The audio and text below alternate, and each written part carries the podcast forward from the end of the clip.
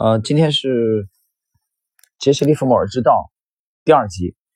那么我们延续上一讲的内容，上一讲呢，我们讲到了呃与利弗莫尔同时代的理查德·维科夫啊，这位趋势投资的另一位投资大师。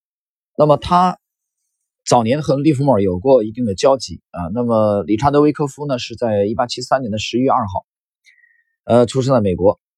我们去研究理查德·维科夫与这个趋势投资的关系的话，我们必须要呃很难忽略一点，就是他其实总结了啊，他总结了这个杰西·利弗莫尔和这个伦纳德·巴鲁克啊，也是华尔街的另外一位投资大师的这个投资投资的这个经验。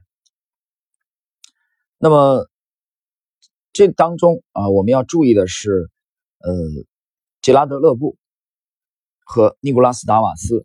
啊，是在随后的，就是这两个人，大家注意，杰拉德·勒布和尼古拉斯·达瓦斯，他们在成长的过程中呢，也汲取了理查德·维科夫的经验，所以你会发现，一代又一代的投资大师呢，就是趋势投资啊，其实价值投资也是是一样的啊，只不过我们是这个主要是来研究趋势投资的。那么，一代一代的投资大师，他们都是站在之前的前辈的肩膀上啊成长起来的。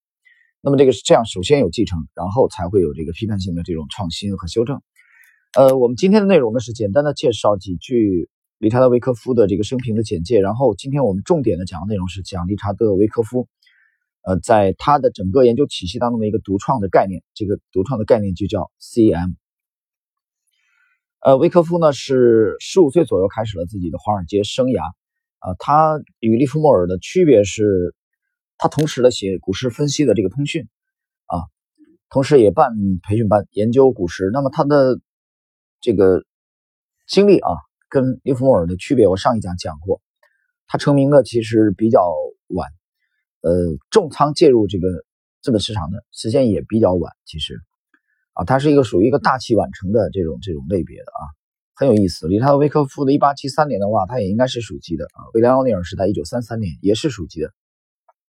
啊，我们中国的这个这个属相啊，那么维科夫呢对整个的这个股票投资的巨大的贡献，其实主要来源于他的这个量价理论啊，他其实量价理论这个体系当中的，呃，当之无愧的这个大师。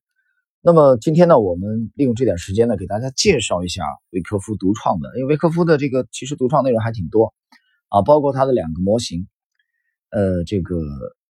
但今天呢，我们来介绍一下。我们知道，在其实公众眼中啊，这个股市啊或者期货市场总是有一些这个神秘的力量啊在操控市场。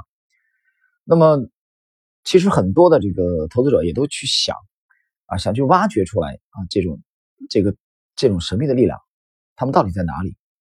那么有人从图表当中来来寻找啊，但是呢，有人从这个资金面的这个方面去寻找。还有一些人呢，是把目光去盯住了啊一些这个所谓的啊知道与内幕消息比较接近的人士啊，比如说啊上市公司的高管啊，比如说这个呃公司上市公司的 CEO 等等等等。但是其实想走这些途径的人啊，其实都很很困难。那么今天我们介绍的这个 CM 啊，这个 CM 呢，我们把它统称为其实背后的这个统治性的力量，这个是维克夫的贡献。那么我们来讲一讲维科夫啊，理查德·维科夫如何去看待 CM 的这个存在。威科夫的这个思路是这样的啊，就是他首先是搞清楚华尔街的主要是做什么的。华尔街其实就是一个大的这个啊大的市场啊，你可以把它想象成一个 supermarket 啊。其实，但是这个 supermarket 它的里边出售的产品呢，并不是这个我们日常的日日用品啊，什么家电的食品，它出售的就是股票。在这个市场当中呢，其实有买方和卖方。那么卖方呢，为了出脱自己手中的这个产品，就是股票的话，他会尽量的用一些小伎俩啊和手段，来刺激买方的这种欲望。听清楚了吧？所以，呃，维克夫呢，把整个华尔街的这个金融区就想象成他们制造股票，然后出售股票，然后有批发商啊，这倒腾给零售商。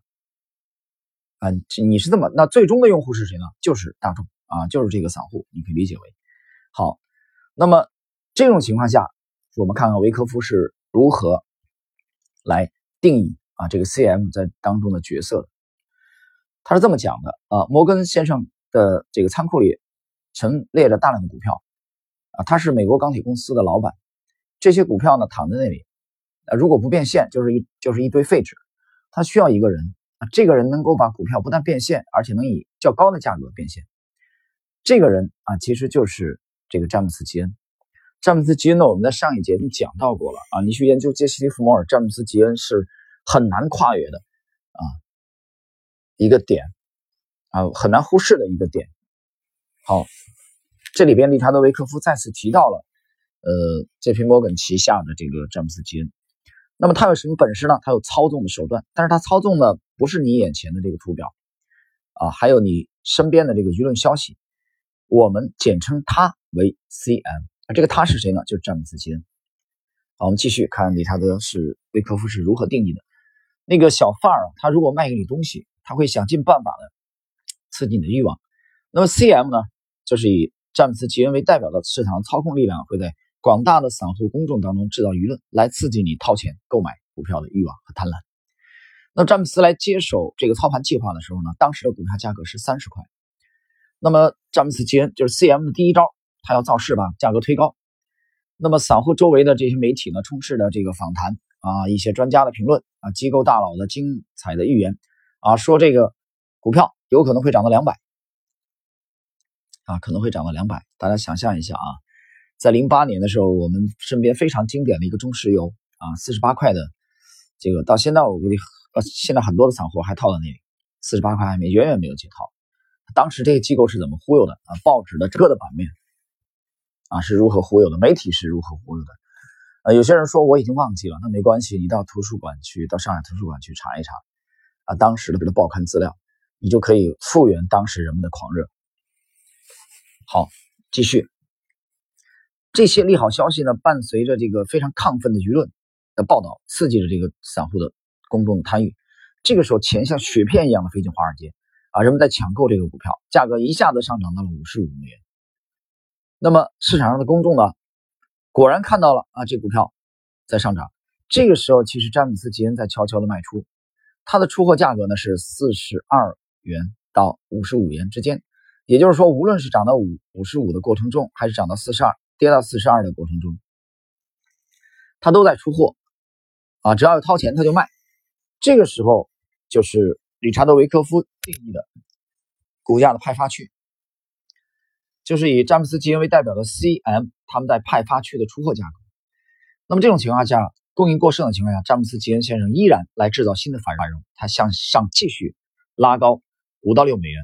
这个时候呢，他们感觉有些吃力了，因为这个散户公众的购买力啊开始这个不济啊，没有办法去接受更高的价格。直到价格撞到南墙，再也不能上涨的时候，詹姆斯·吉恩就 C.M 继续派发。那其实我们只要去研究这个维克夫的市场周期，都知道，这个阶段其实 B C，前面的上涨是 P S 啊，这个回头我们去讲一下这个利这个理查德维克夫的这个模型，它有个派发的模型啊，还有个建仓的模型，这两张图表。好，从撞南墙开始呢，这个他继续抛售，大幅抛售，满足这些心存侥幸买便宜货的公众。我们知道这就属于 S O W 派发到此结束，C M 和 J.P. Morgan 都皆大欢喜，但是最终苦的是谁？是公众，等于顺利的把手中的股票啊出脱卖给了公众。整个这个故事呢，理查德·维克夫讲的其实非常简单啊，非常简单。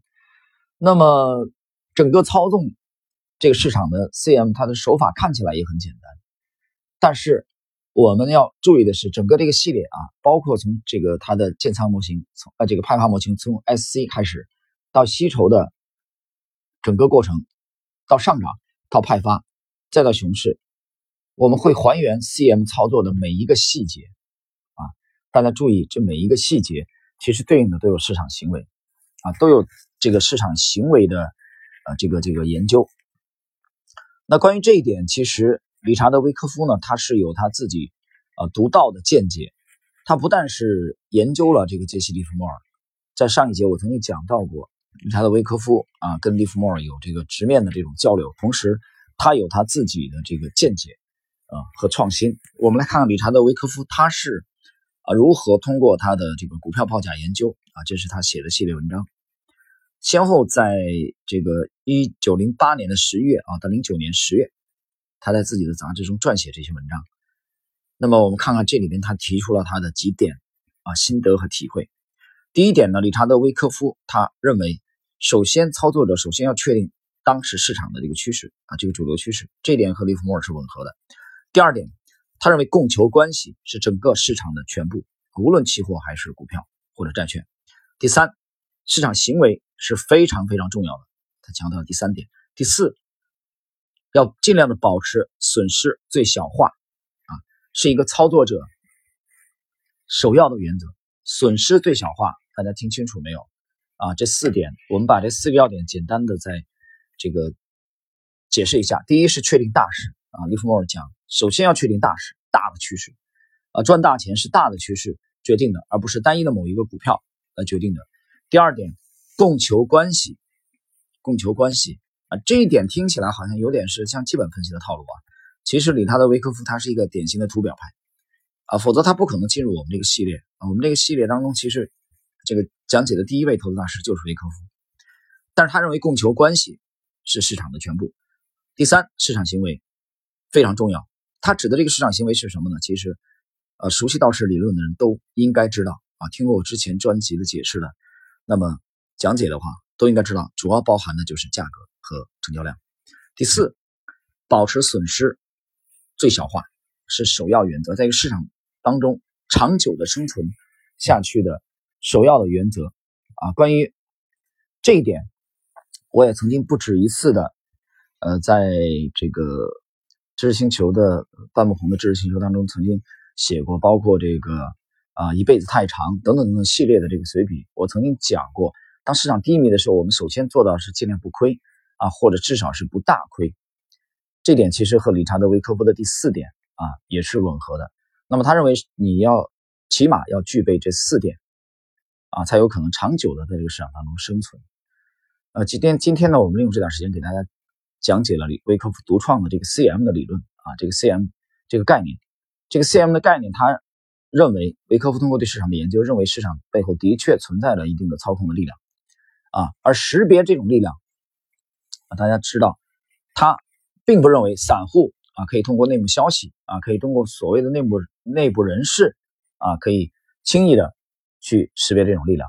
那么我们手中的有力的武器啊，其实只有一个，那么就是对图表进行研究，啊，就是整个趋势投资的套路，对图表，啊，在后续的章节当中呢，我们也会。继续的展开，给大家去介绍啊，维科夫手中的两个啊，一个是这个建仓的，啊，一个是派发的这两个模型，啊，你把这两个模型和它的 CM 概念结合起来，可能体会就会更深一点。